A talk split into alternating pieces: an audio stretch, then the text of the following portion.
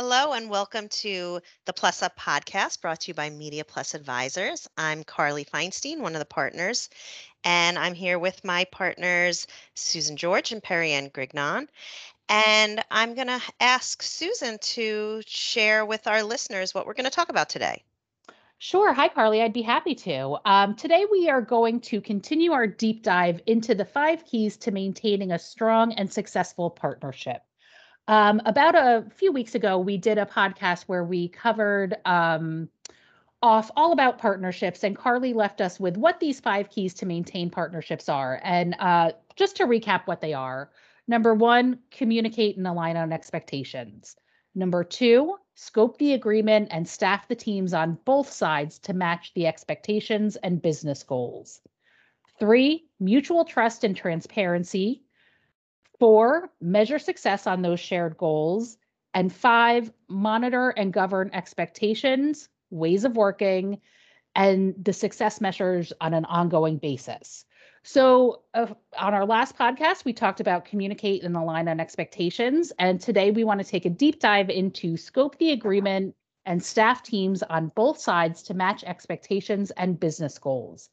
And the reason we really want to get into a deep dive of these five keys to partnership successes, you know, we always say partnership is at the heart of everything we do and it's it's really always the main questions that clients have when they're talking about their agencies. Everything always really comes down to understanding how well their partnerships are working. And you know, we believe these are um, keys that really can be implemented at any time during a relationship. It should not only be when you're um, looking to renew an agency relationship, getting ready to pitch a new pitch, uh, put your agency out to pitch. Th- these conversations should happen on an ongoing basis to really make sure that your agency relationship is as strong as it can be, which is why we want to spend so much time focusing on it. So, with that, Perrianne, I will start with you. Um, you know, too often we see that scope documents and templates, they are, we understand that they're done on an annual basis for the most part. But too often we see what happens is they're almost done as a save as on an annual basis. You kind of save as what was done and just make some updates. Why, why do we think this is a recipe for a di- disaster? Well, I think first of all is that not too many people like to work with a blank sheet of paper, right? Everybody wants to start with, well, what's been done before and let me use that as a guide. You know, starting from scratch is hard. Um, so you know, revising something and building upon it, you know, is is is it's easy. It can be even a little lazy. And you know, the thing is here is that you know, scoping and staffing isn't just like the usual stuff that you know everyone does and that you apply it, and it needs to be carefully crafted if you just start with a template of what was done before, I think what happens is that you jump to org charts and staffing. But if you walk away from that a little bit and start with a blank sheet, um, I think you can do one thing, and that's put the business goals and the people that activate those at the center of the staffing plan. Is it, it, put the business goal right at the top of you know the page. So let's get back to why it's a bad, you know, recipe because it, you know, just redoing reflects kind of probably two problems. You know, the first is incrementalism versus innovation. You want to innovate. You just don't want to like tweak something. And then I'm thinking about what we hear from Keri Bruce at Reed Smith, right? Is that there are new channels, there's new data rights, there's new transparency and ownership issues. And how are they going to be managed by that staff and um, you know in the scope? You know, when you talk about some of these new areas, especially like data ownership and how that's you know needs to be managed within your your, your scope, you know, do you have staffers on both sides? Like who's responsible for that? Um, you know, that has to be, you know, reflected. But you can't go into these things without a roadmap or guidance. So what we would recommend, you know, what we've seen be successful is to have, you know, a comprehensive checklist to say, okay, you know, is it covering um, staffing management, data rights, billing and money flow issues, right? Um, transparency, all the facets of a relationship on both sides. Um, I think, you know, clients can really you know take the lead here. You know, staffing and um, and scope should not be something that's done to a client you know within uh, this relationship. It's something that they should uh, not just sit back and wait for the agency to put something on the table but to really you know be you know be a partner. And as Keri Bruce again likes to say you know be in the room where it happens. So i think there's a lot there. And um, i think that if you take it seriously and put your business goals at the center you know you'll be really successful at it so carly we've heard agencies complain whine, right? And we did it too, you know, like when we were together in our former role, like scope creep. Scope creep. It's almost like a verb, right? Not just a description. And boy, it's so easily to fall into scope creep. Um, you know, clients complain that the agency is not staffed to do everything that they want to imagine that they need to do. And they think that some of the services that they're seeking should just like come with hiring an agency, right? Boy, you know, it, it really is a conundrum. Can you like talk about your experiences here? Sure. I have a lot to say on this. And the first thing is it goes back to what we talked about on our last podcast about communication being the most important thing communication and alignment on expectations.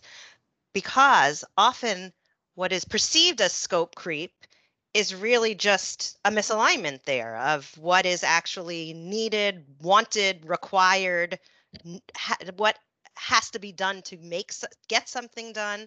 So right away if if that communication is solid and strong that can eliminate scope creep because it's just a misperception. There's also the fact that, and and I have to do as Susan said, I love a good catchphrase. It's all about the Benjamins. It really comes down to to money often. That um, you know, the fact is agencies make their money from their compensation package. And it's most commonly centered around FTE based fees.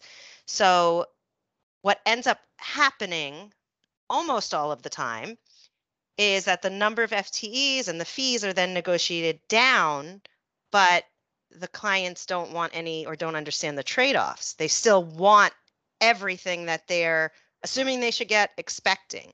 So they're right off the bat, it's just not staffed for success. And I mean success as it relates to meeting client demands, service expectations, and most importantly, to uh, achieve business objectives. And this is something that is both the agencies and the client's fault. You can't just blame one. You know, we talked about the fact that agencies we talk about it probably every single time we talk that agencies have talent issues and there's a swinging door and what ends up happening is everybody is such you know chasing the the task list that they don't even know what scope is sometimes and what the expectations are. So they're just assuming it's scope creep because maybe it's something they didn't have to do on their last client at their last agency. Um, or it's just something they've never been asked for before. So because guess what? New things happen all the time, and that's not going to be in scope. You have to be prepared for the evolving industry. And then clients are to blame because they nickel and dime and don't pay for what they actually need. Again, this is a, a this is a, a, a generalization that I'm making on both sides, but there are generalizations that are made from our experience and we see it all the time. And you know, clients are also not always communicating what is truly needed. So there's a lot of effort and time that's wasted by the agency. I'm going to give you an example, our listeners an example. You already know it because you lived it with me of a client we recently worked with who was moaning about the um, agency's staffing and fees being just not right.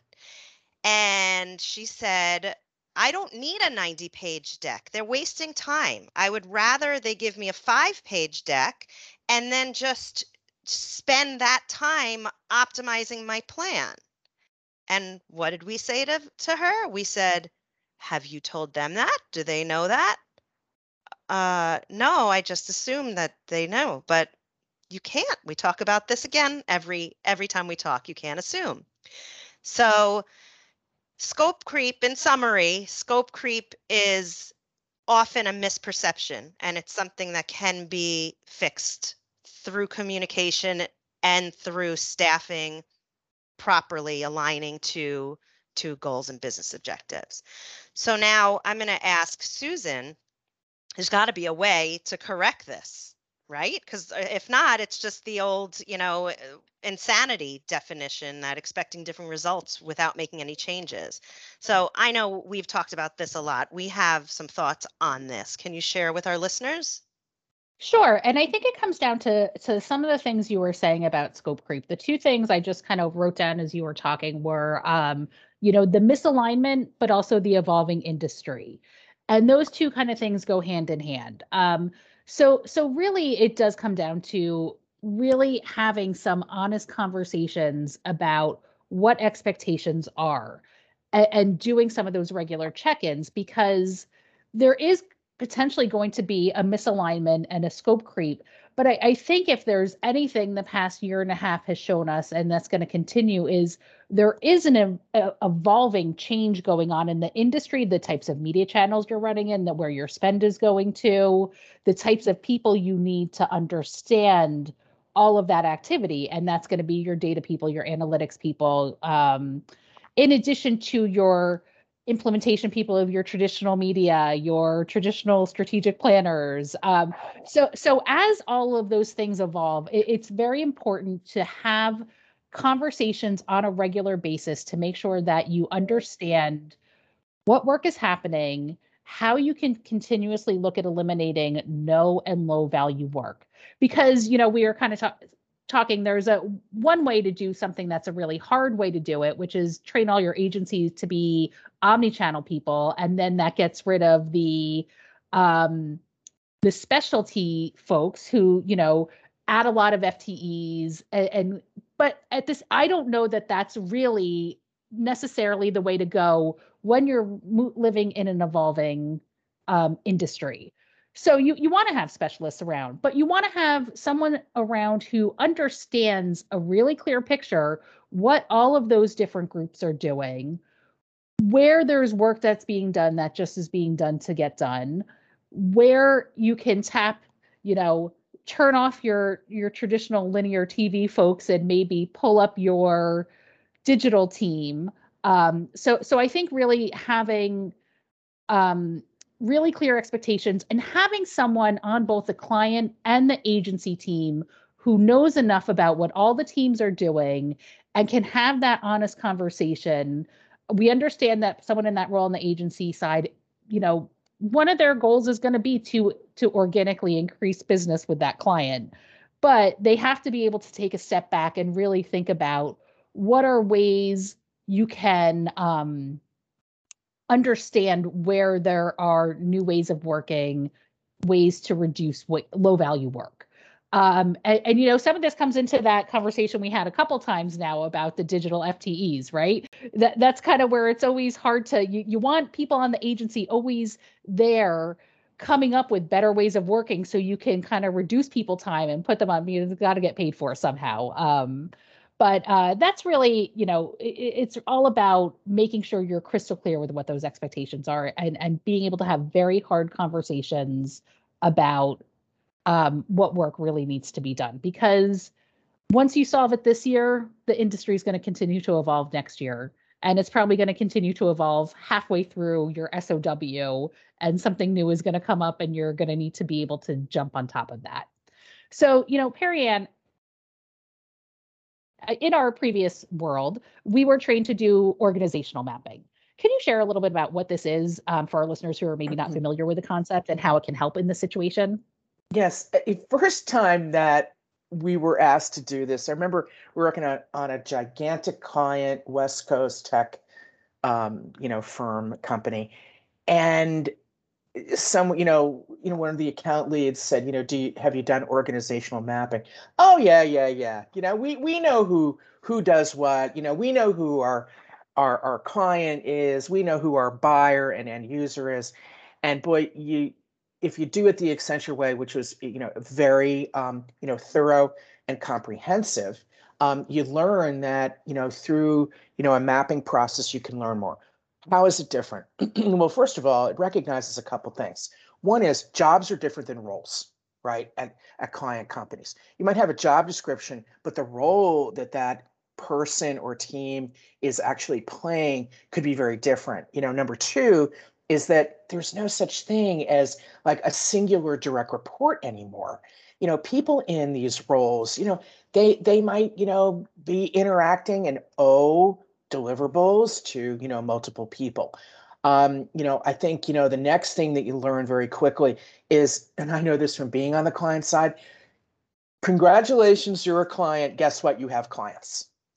And so you owe things to people internally and you owe them deliverables. And it could be that you're sitting in a role, like let's take, you know, a head of media role. You know, you've got brand people or product teams, and you owe them the deliverable of what ultimately the agency is actually doing and producing. So I think that, you know, organizational mapping um, goes into the detail of defining internally at a client how is their role different than their job? Who are their multiple direct reports? Who are their you know internal clients? You know and you know how does that organization you know react and really you know approve things you know i think too is that um, it's a great way for agencies and you know vendors to understand how do their services align to the internal organization how does it actually infiltrate that and make that client do better work? And then, secondly, I think it's a great way. Eh, what did Carly just say? You know, it can be a revolving door, you know, kind of a situation. You know, people leave, move on, and then they go out on leave and sabbaticals and, you know, take like temporary positions. It's a great way too to keep track of um, who's doing what and how, you know, frequently uh, it's changing. So, you know, a really good practice. And if you think you're doing it, you're, you know, you're probably not doing it in a real comprehensive, you know, manner that you could. So, Carly, uh, I got to. I just want to add something to that before before we go to our next question, which you know, as it relates to agencies and clients scoping and staffing properly, it's so important to do the mapping because we can't deny it. You may not agree with me, but I think you will. There's a lot of egos involved in business.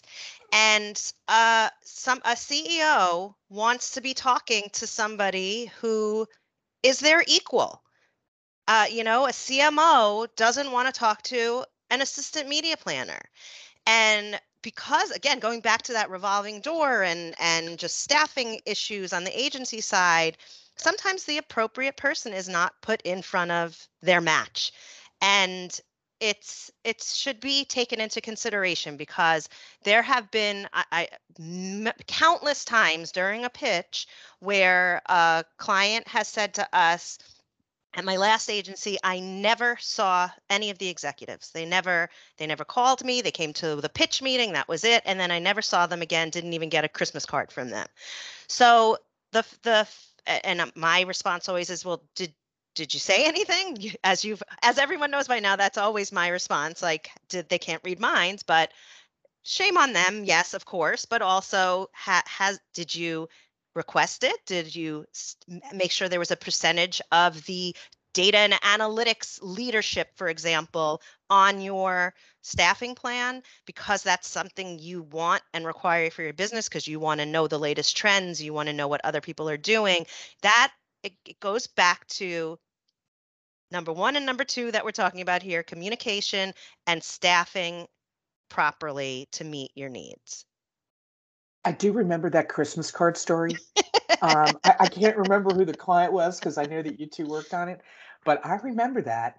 And it was like emblematic mm-hmm. of the frustration that was around those two organizations. So Right, because it was probably the least important thing of everything, but the thing that just like stuck in and just burned that client like I didn't even get a Christmas card. That's how bad it's gotten. Like but the funny thing, Marianne, was you were talking, um, you know, it, we uh, know a lot of people who are always sharing out uh, jobs on LinkedIn as you know the job market's been crazy and stuff over the past 18 months with COVID.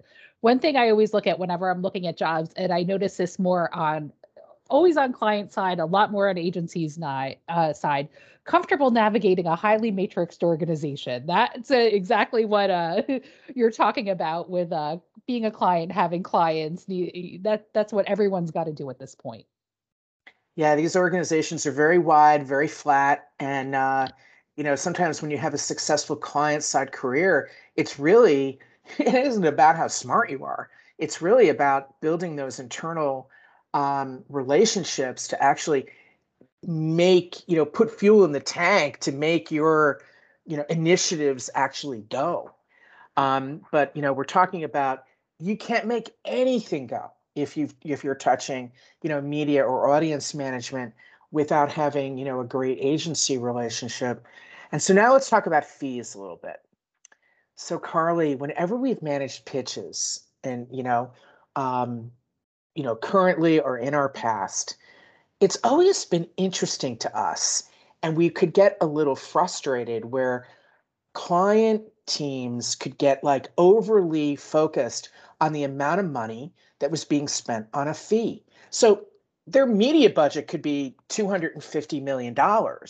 And the agency fee was, okay, somewhere between like, you know, 8 million and, a, and 12 million. Um, and they would really be focused on that number, the fee number, which was so much smaller than like the big, you know, media spend was. So what are your thoughts on this and how to how to get clients to to think about it more broadly? So, I think this goes back to the image problems that we've talked about that that agencies have that clients are assuming that agencies are taking advantage of them. And there's also the fact that fees are something they feel they can control while media costs are something they don't. Um, I think it also goes back to during the pitch process, which is where you you you mentioned we do see this a lot. It's such an intensive and uh, exhausting process, and staffing and fees comes at the end. And then now they're at, at a, such a rush to close everything up and get things moving and get things started that they're rushing at the wrong time because that is really when as we've said probably five times on this podcast alone you got to get the scoping and staffing right in order for the relationship to be successful um, but I do want to go back to your um, example because I, of of that you just said when you asked me this question because I think there really is a loss of perspective often, and probably again going back to control and image and all of that. But you know, let's say they spend 250 million. I'm going to use your example, and the fee is let's make it 10, somewhere in the middle of your range. They are clients uh, are, want to get that 10 down to nine instead of get it up to 12 in order to get the A team, get everything they need. Yet, on top of this, again, very often, almost always in the US at least, another part of the pitch is is guaranteed media savings. So, if they're spending 250 million and they're getting a guarantee of at least 10% savings, that's 25 million dollars. Why are you so obsessed with the 2 million in the fee to have the appropriate team to help you get your the staff you need to meet your service needs, your expectations, and your business objectives. So, my recommendation is probably too provocative, but it's to me sounds very reasonable and realistic, which is why can't agencies be given permission to reinvest some of their media savings to staff properly? Why not? What do you guys think about that? I think that's like super innovative. I do. And it might even be that it could be let's test a new channel. Let's pilot a program. Mm-hmm. like it doesn't have to be something that's like super huge or is going to get people like crazy you know in um in some kind of like you know procurement oriented um you know capital projects you know approval process. Um but boy i think that's a cool idea. Yeah i think it's a great idea. I think you know um as Perry was saying, like when you think about it in a typical procurement type way, like I think people have to be comfortable with being open to a new way of thinking, right? And um, I think that goes goes for all the change that we're we're talking about. But this is, you know, you you know you're going to save X amount. What if what if having this, you know, you take a little bit over here, put it over here, and, and what if it's then even better than what you're expecting, and you get those savings for a longer period of time. I think I think it's a really interesting idea. Um, and and you know, clients should hopefully be open to thinking of new ways to get because it's a huge investment. Like get the most out of it, you know. So I like it. Yeah, I you know I'm gonna do a little bit of a wrap up here, but I think we've got some really innovative ideas. And when we think about well, you know, the overarching idea is that the keys to maintaining uh, strong and successful partnerships, you know, have a lot in there. And you know what we talked about today was scope the agreement and staff the teams on both sides to match both your expectations and your goals. Be in the room where it happens. Think ahead. Innovate. Um, maybe you know start with a blank sheet of paper, um, but have a checklist next to you. And you know also like think about the entire media spend and how you can like innovate around that. Um, very cool stuff. We look forward to our next podcast. This is Media Plus Advisors with the Pod Plus a podcast. Thank you very much.